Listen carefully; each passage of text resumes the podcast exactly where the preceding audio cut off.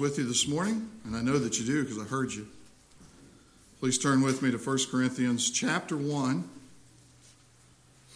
1 Corinthians chapter 1. We're going to look at that passage down uh, verses 18 to 32. 1 Corinthians 1 18 to 32.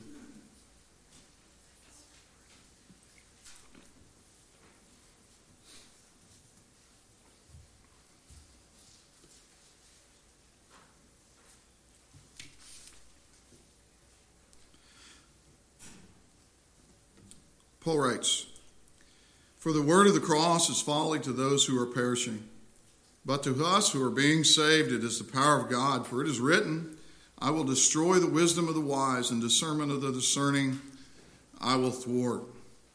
Where is the one who is wise? Where is the scribe? Where is the debater of this age? Has not God made foolish the wisdom of the world? For since in the wisdom of God the world did not know God through wisdom, it pleased God through the folly of what we preach to save those who will believe. For Jews demand signs and Greeks seek wisdom. But we preach Christ crucified, a stumbling block to the Jews and folly to the Gentiles, but to those who are called, both Jews and Greeks, Christ is the power of God and the wisdom of God. For the foolishness of God is wiser than men, and the weakness of God is stronger than men. For consider your callings, brothers. Not many of you were wise according to worldly standards. Not many of you were powerful. Not many were of noble birth. But God chose what is foolish in the world to shame what is wise. God chose what is weak in the world to shame the strong.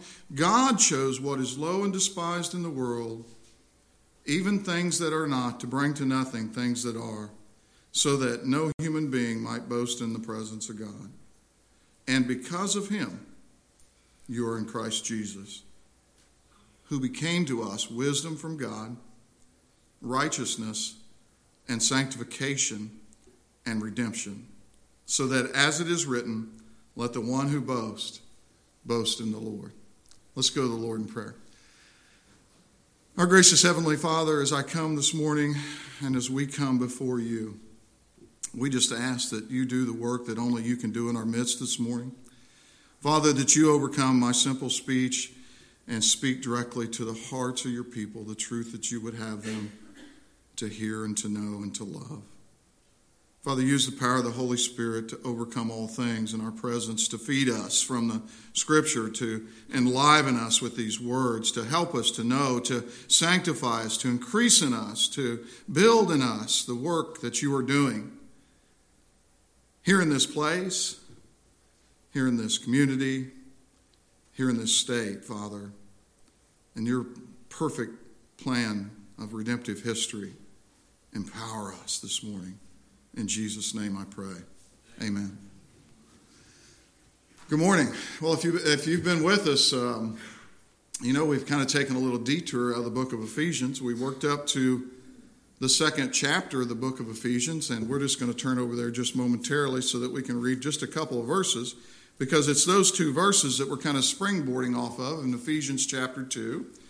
We had gone through chapter 1, heard all the things that God has done in salvation. We saw it from God's perspective down to us. Um, and how, how magisterial and how sovereign God is in all of creation and how He'd done that work. Planned it before the foundation of the world, it says there. And then in verse 7, chapter 1, He, he brought Christ to the earth at just the right time to die on the cross for us. And then in each of our own time, verses in 13 and 14 there say that you heard the word of truth, right? The gospel of your, the good news of your salvation. And it is in the work of the Spirit at that time, your heart was regenerated and you could respond, you know? You could respond in repentance to the Lord. And you start to look back on that and you go, well, God planned this before the foundation of the world. And Jesus came at just the right time. And God loves me so much, He spoke to me in this word at this time. And then Paul goes into chapter 2 and reminds us all that we were dead people, right? And we know we act like that because we look at our world and it gets into the midsection of chapter 2 there and it, and it tells us how God sees people, either circumcised or uncircumcised, either saved or they're not saved, right? And, and man tries to categorize, categorize everybody by skin color, by height, by weight, by, by social status, by financial status, but God only sees. God only, He looks right at the heart. So that we know we can't discriminate because we all need the same thing, and that is that hostility between us and God broken down in Jesus Christ. And it's then, there, right there, that God makes us love Him with all of our heart, mind, and soul and strength, and then we can love our brothers and sisters, right? Then we can love this world. Then we can love. And then he gets into the building of the church, and that's where we're at now in chapter 2. We left off there in verses 20 through 22. And it's in, in verse uh, 20 uh, and 22, 21, I'm sorry, 21, that, that where my kind of my heart got stuck. Let's start at verse 20. It's verse 20 that's, that's in my heart. I'm sorry. Something's in there, right? Verse 20 build on the foundation of the apostles and prophets, Christ Jesus himself being the cornerstone, in whom the whole structure being joined together grows into a holy temple into the Lord. In him you are also being built together into a dwelling place for God by the Spirit. It's there. It's that we, the church, are built on the foundation of the apostles and prophets with Christ Jesus as the cornerstone. And last week we looked at that from a perspective of men and how God has been faithful to raise up good men throughout generations to lead his people onto the promises that he has given them. They were built on the, uh, the foundation of the apostles and prophets. And what did the apostles and prophets give us? They give us the Word of God. We have the Word of God there in that passage in verse 20, and we have the living Word. We have the written Word of God and the living Word of God because it's the living Word of God that makes all of it else true.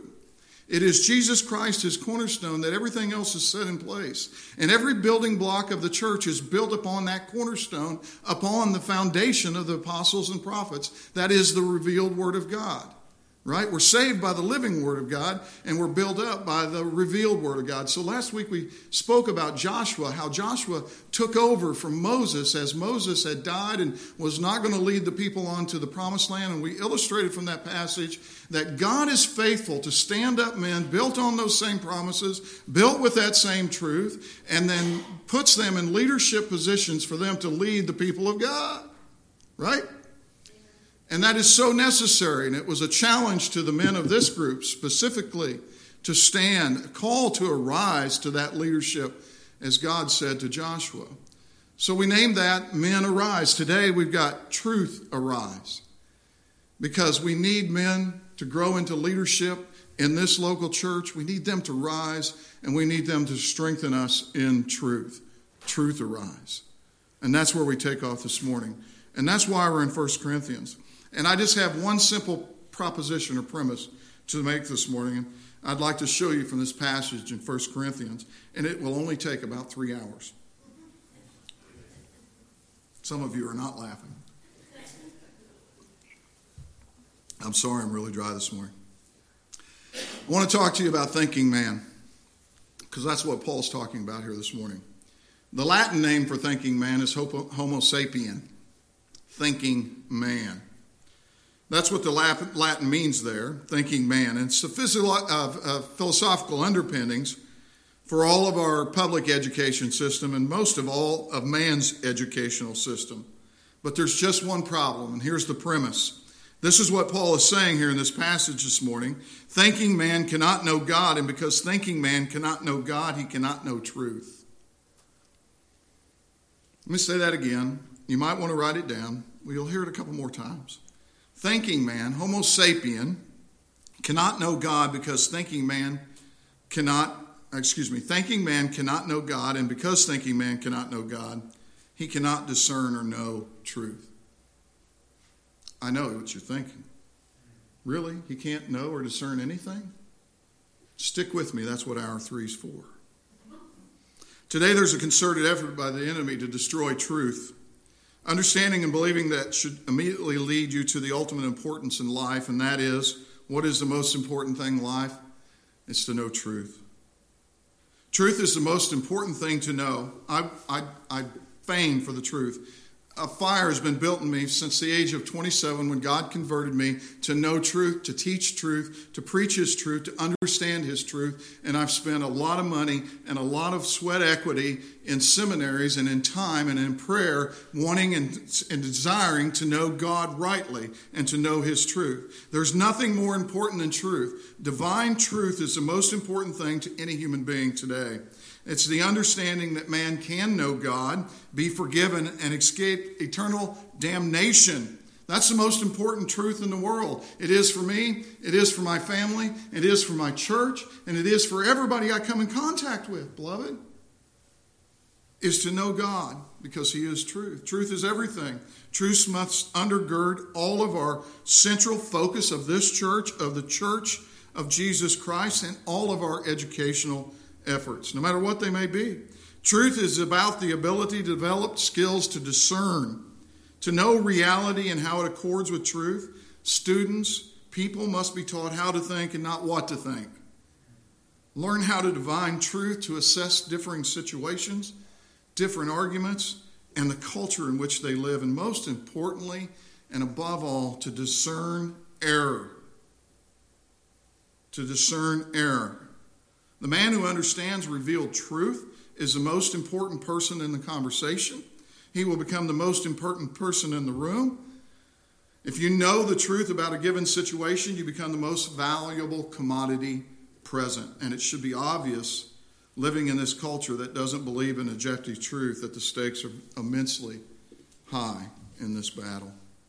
John MacArthur said these words at a conference Ultimately, everything finds its affirmation in Scripture.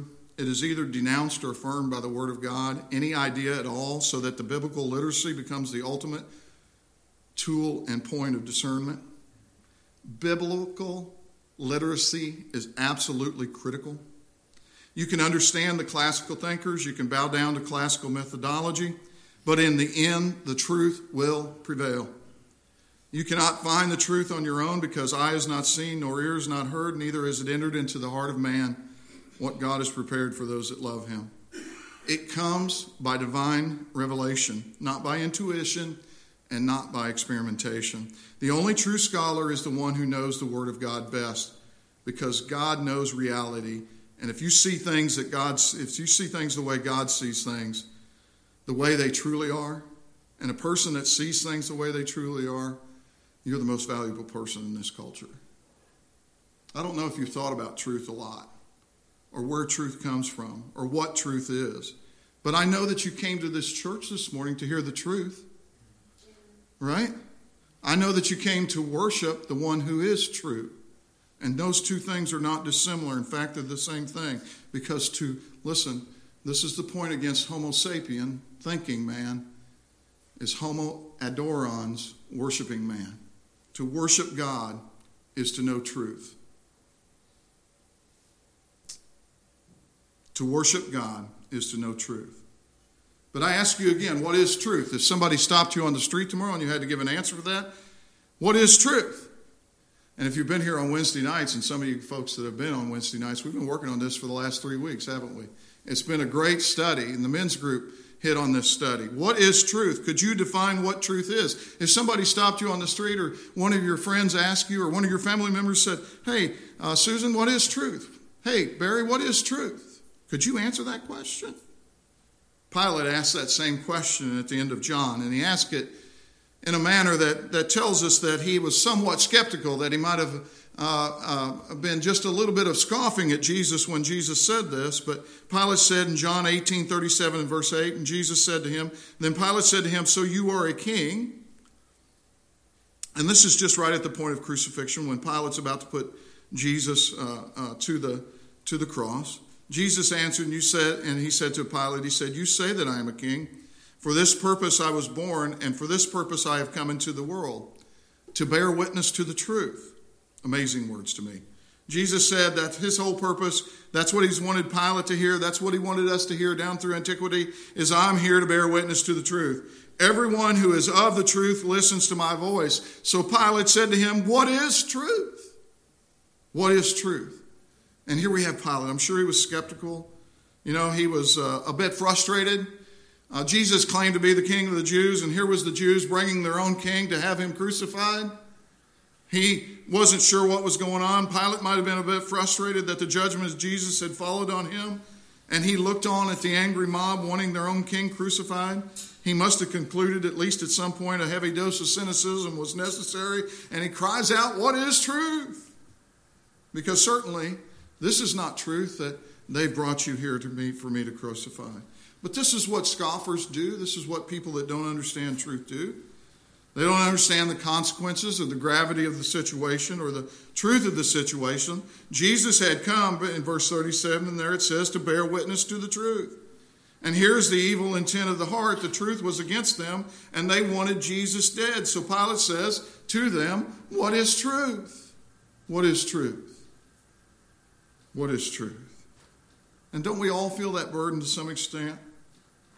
When we see how the world works and we see what God promises and we see everything, what is truth? What is justice? Can you define what truth is? Well, Jesus gives the definition if we understand what Pilate didn't know. Jesus came to bear witness about the truth, it says in verse 37. And Jesus, as we all know from reading Scripture, came to bear witness about the one who was true, the one who is truth, God. They're one and the same, beloved. God is true. And that's what Paul's getting at here. Thinking man can't know God by man's wisdom, he can only know God by becoming worshiping man first. Jesus came to bear witness to the Father because only he had seen the Father. In fact, in these passages in John, we see that Jesus came to bear witness to, came to speak the words of, do the works of, do the will of the one who is true. He is saying in all of this that I am here to do and show you what truth is. And truth is not just an action, but a person. Truth is the living God. I speak of what I've seen with my Father, and you do what you have heard from your Father. Jesus spoke the words of the Father. He came to bear witness to the Father. In John 1:18 he says no one has ever seen God. The only God who is at the Father's side is making this God known. Not only was Jesus an only eyewitness of the Father, but he only spoke the words of the Father. For I have not spoken on my own authority, Jesus says, but the Father who sent me has himself given me the commandment that I speak. What to say and what to speak is what Jesus spoke, were the words from the Father, the one who is true. So not only the witness, not only the words, but the works. John 5 19, he says he did the works of the Father, right? So Jesus said to them, Truly, truly, I say to you, the Son can do nothing on his own accord, but only what he sees the Father doing. For whatever the Father does, the Son does likewise. Jesus was bearing witness to the truth, he was bearing witness to God in all of his actions and speaking. Finally, God's will. Jesus did the will of God. He did only the will of the Father. John 6 38. For I have come down from heaven not to do my own will, but the will of him who sent me. Scripture leaves, this is not ambiguous, about what Jesus is saying to Pilate. The truth that Jesus came to bear witness to was God. God is truth. Isaiah writes in 65 16, the prophet writes these words so that he who blesses himself in the land shall bless himself by the God of truth and he who takes an oath in the land shall swear by the God of truth. The Old Testament and the New Testament both agree that God, God, creator of all the ends of the earth, God who sent Jesus, Jesus as God, because the very words of Scripture are Jesus' words. He is the living word, He is the cornerstone of the church. He is the, the Spirit gave the apostles and prophets the words of God. All of it accords with what is true. Both the Old Testament and New Testament agree here uh, that all of truth is God's truth. That God is true, so we can easily conclude a simple definition so that you can give it to anyone who asks, What is truth? Truth is that which accords with the mind, the will, the character, and the glory of God. And only that. Let me say it again. The definition of what is true is that which accords with the mind, the will, and the character and the glory of God, and only that, and only that. So, what we find is that truth is first theological, because to know truth, you have to know God. And to know God, you have to study God in His own revelation. You have to study God in Scripture. But please remember the original proposition that I gave to you thinking man, Homo sapien, cannot know God, and because thinking man cannot know God, thinking man cannot know truth. And this is where we begin to exposit this passage that we're in a little bit this morning. Let's read that just quickly, verses 20 through 22, because that's the main part of my work this morning. Paul says, Where's the one who is wise? Where is the scribe? Where is the debater of this age? Has not God made foolish the wisdom of the world? For since in the wisdom of the world did not know God through wisdom, it pleased God through the folly of what we preach to save those who believe. And that's the very point Paul is making in this text. Do you see it there? Specifically in 40 and 21. In the wisdom of God, the world could not know God through wisdom. That is, thinking man could not attain up to God. He could not know God. And in not knowing God, he could not know truth because God is truth.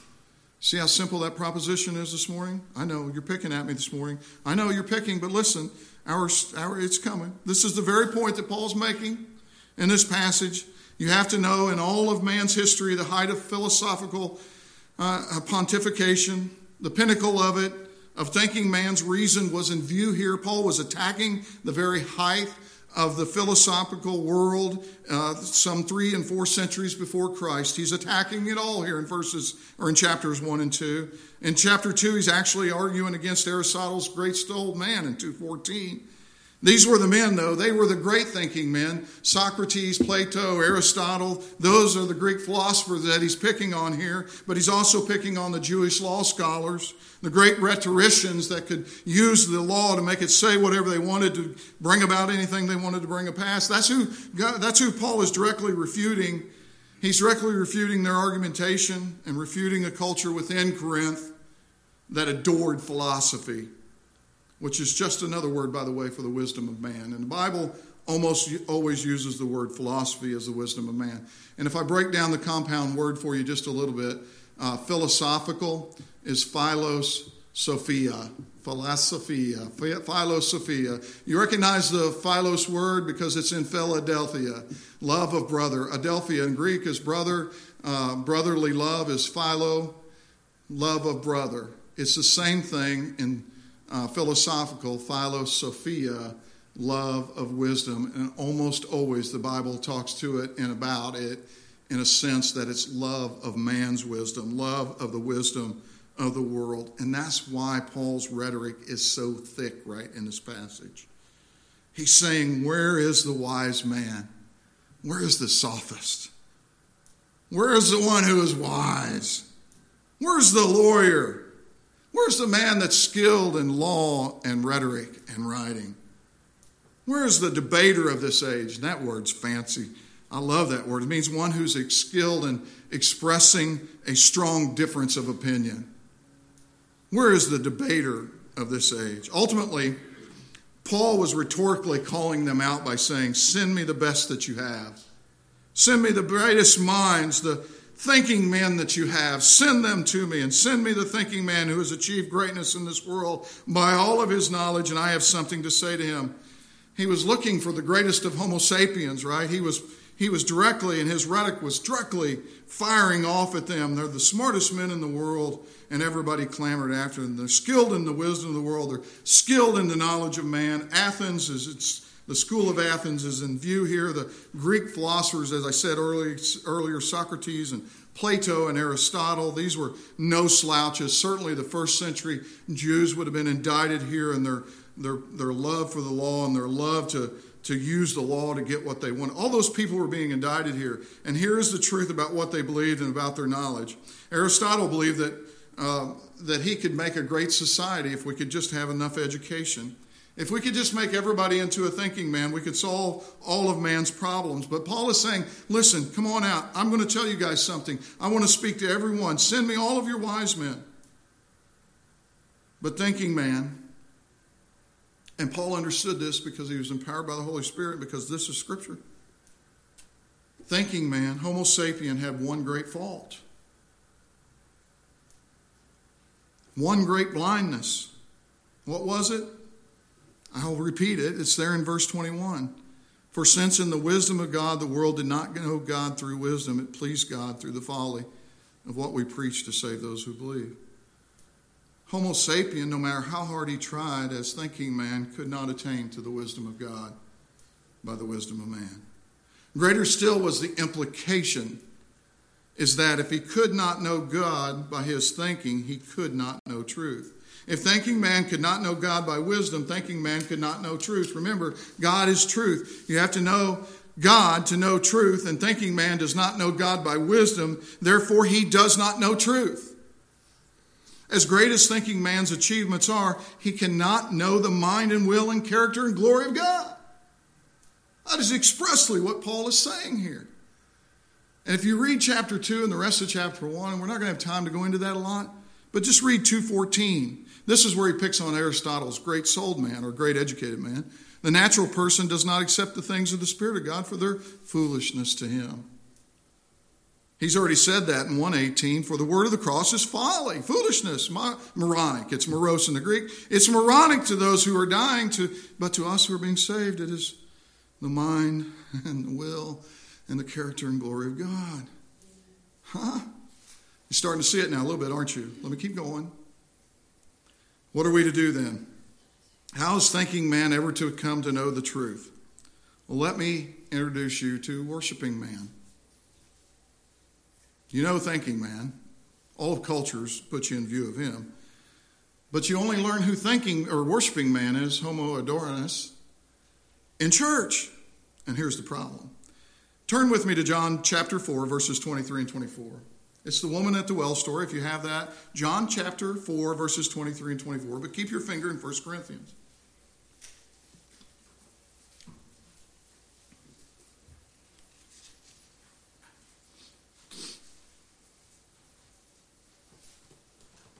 John chapter 4, 23 and 24. The, the, words are familiar. You probably, anybody that reads their Bible have heard these. The hour is coming.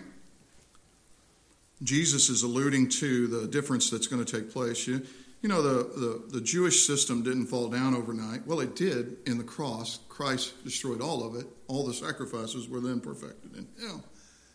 But uh, uh, phenomenologically, it took about 40 years as the Jewish temple worship fell down and the Christian church stood up. That's the book of Acts, by the way, or part of it. But in John 4:23, he's he's he's alluding to this as he speaks with the woman at the well. I love this story, and this is a different rabbit to chase sometime. But this woman, this woman at the well that got to see Jesus first as as Messiah, we never even know her name. It's beautiful. But the hour is coming, Jesus says, and is now here, when true worshipers will worship the Father in spirit and truth. Listen, the Father is seeking these men, these people, such people to worship Him. God is a spirit, and those who worship Him must spirit, worship Him in spirit and in truth. There you go. There's worshiping man. God is seeking worshiping the man. The Father is seeking worshiping man, not thinking man, but worshiping man. The Father is seeking worshiping man, not mathematician man, right? Do you see the difference? Oh my gosh, keep with me. Worshiping man knows God. This is the genesis of his worship. Worshiping man knows God, therefore he knows truth. Worshiping man returns worship because he knows God through his revealed world. Worshiping man can do nothing but worship God because he's been filled with the truth of the mind and the will and the character and the glory of God. Worshiping man is what God is seeking, and he's putting down the wisdom of the wise. There's a great difference between thinking man and worshiping man but it's simply illustrated in just a few words. Thinking man reasons to himself and he considers these things. And he considers abortion. He calls it a moral choice, he calls it an acceptable choice. Because he calls it those things because it's all based on his rationalization and his feelings. He calls it a choice. He says it's reproductive health care.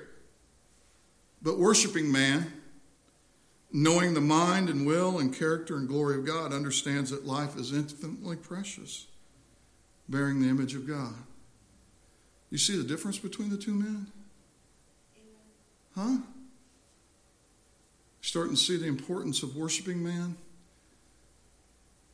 I think what you see is the great gulf of miss that all of our education takes place with today because they're they're building they're doing really good at building thinking man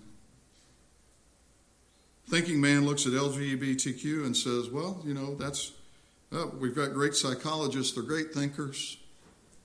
They've made great books that tell us how to diagnose gender dysphoria. Thinking man goes on to reason within himself, within his own conscience, and he says, I tell you what, let's give him surgery. Let's cut the healthy breast off a 15 year old girl. But worshiping man says, God created them male and female. You could fill in anything there with equity, inclusion. I mean, my goodness, we have a, Olympic decathletes that I grew up looking at on a cereal box that believes he's a woman and lives every day like a woman. And he's called a great thinking man. But worshiping man, knowing the mind, will, character, and glory of God, looks at that and he says, it can't be. Thinking man has one serious fault. Monday Night Football. Thinking man goes out onto the field, he's done all he can do, and he says, That's all we can do. Worshiping man gets on his knees and prays to the author of life and says, We can do greater because I know the mind, will, and character and glory of God's at stake here. Our education system is great at producing thinking children, but they're on the way to hell if they don't become worshiping children. They don't know truth. They don't know the mind, the will, the character, and the glory of God. and there's too many adults that are right there with them. Why is this important and why is it important to the church? Because the church must be at the center of all education efforts. I don't care whether it's a baby uh, at its mother's breast or if it's a 50 year old man that's just come to Christ he needs to first be a worshiping man so that he can know truth. And the church, beloved, is the center of this. The scripture tells us this. This is not your pastor making this up.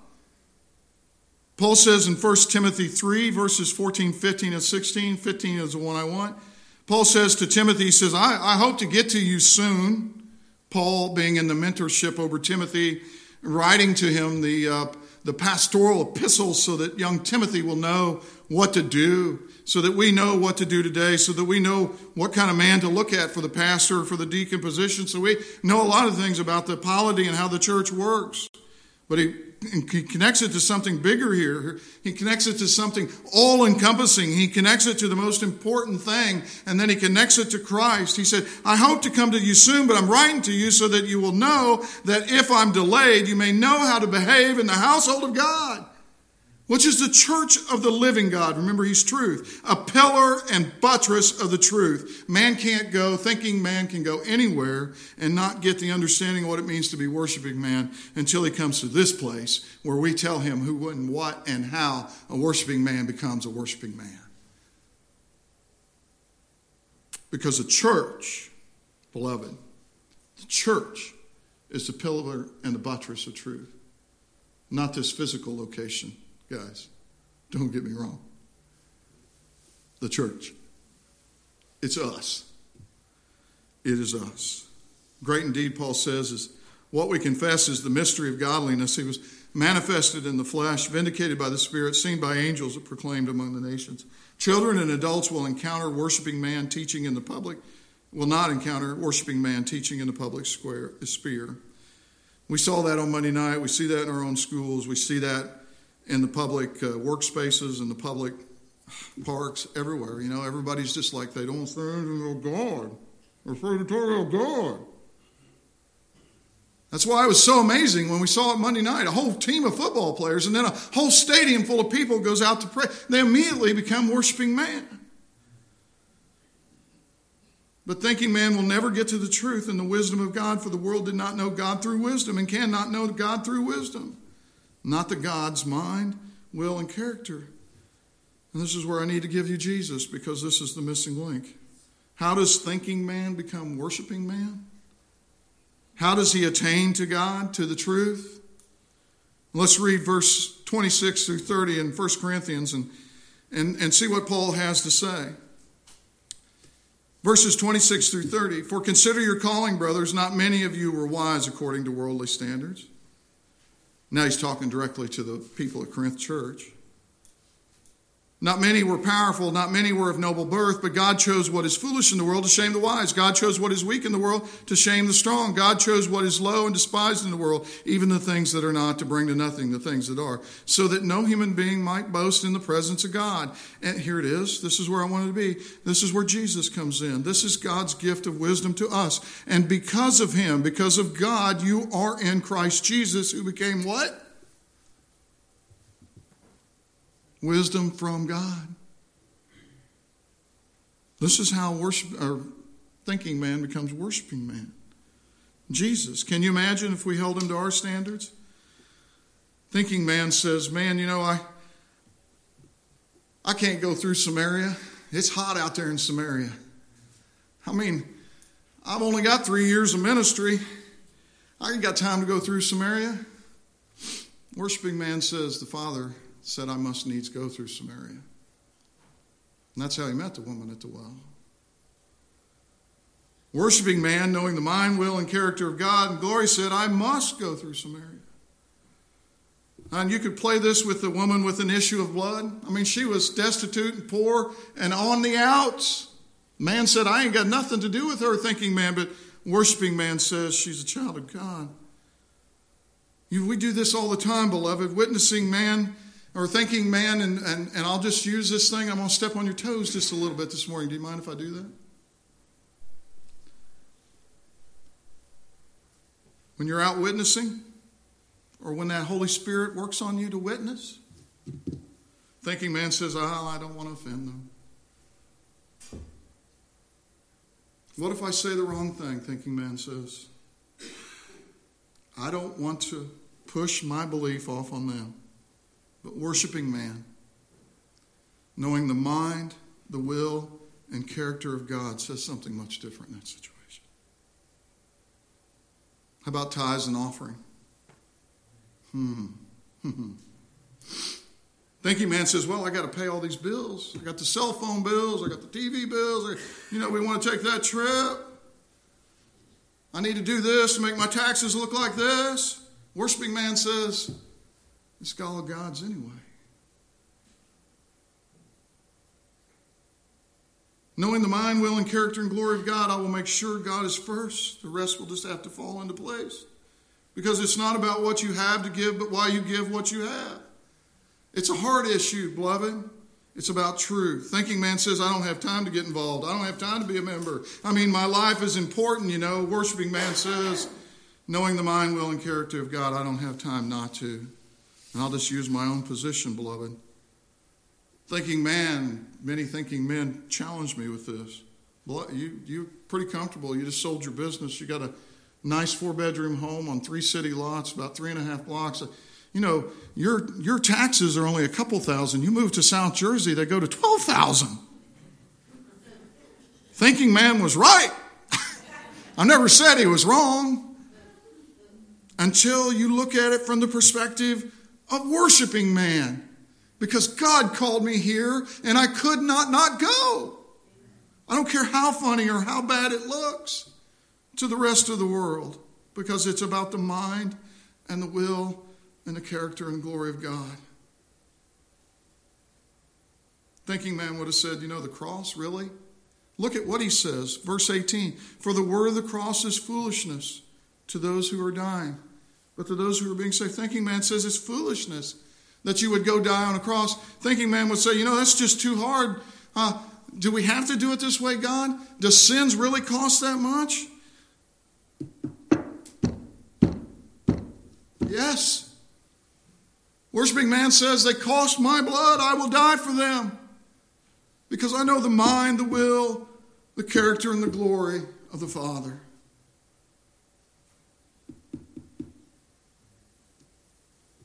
And worshiping man, knowing the mind, will, and character and glory of God, said perfectly, Into thine hands I commit my spirit.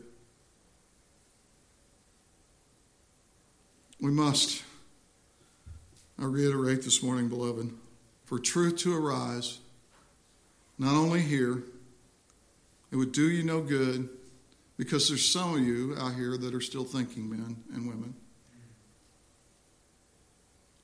You need to consider the things of God and what God is calling you to in Jesus Christ. We must educate ourselves here. We must educate our children for truth to arise. I believe that this is this church's legacy. This is the great need of this community, and this is the great work that the Lord has called me and others here to. I believe that with everything I am. Not because it makes sense to thinking man of me, but it only makes sense to the worshiping man in me. We must teach them as worshiping boys and girls and men and women. And we must go after their parents with a fervency that is unquenchable to teach them how to be worshiping men and women. Men and women that Christ died for, that he loved so much. I'll leave you with this Proverbs 1 7. The fear of the Lord is the beginning of knowledge. Beginning, underline beginning. Because when our teacher is God, the possibilities are limitless. The fear of the Lord is the beginning of knowledge. Fools despise wisdom and instruction. Gracious Heavenly Father, as we come this morning,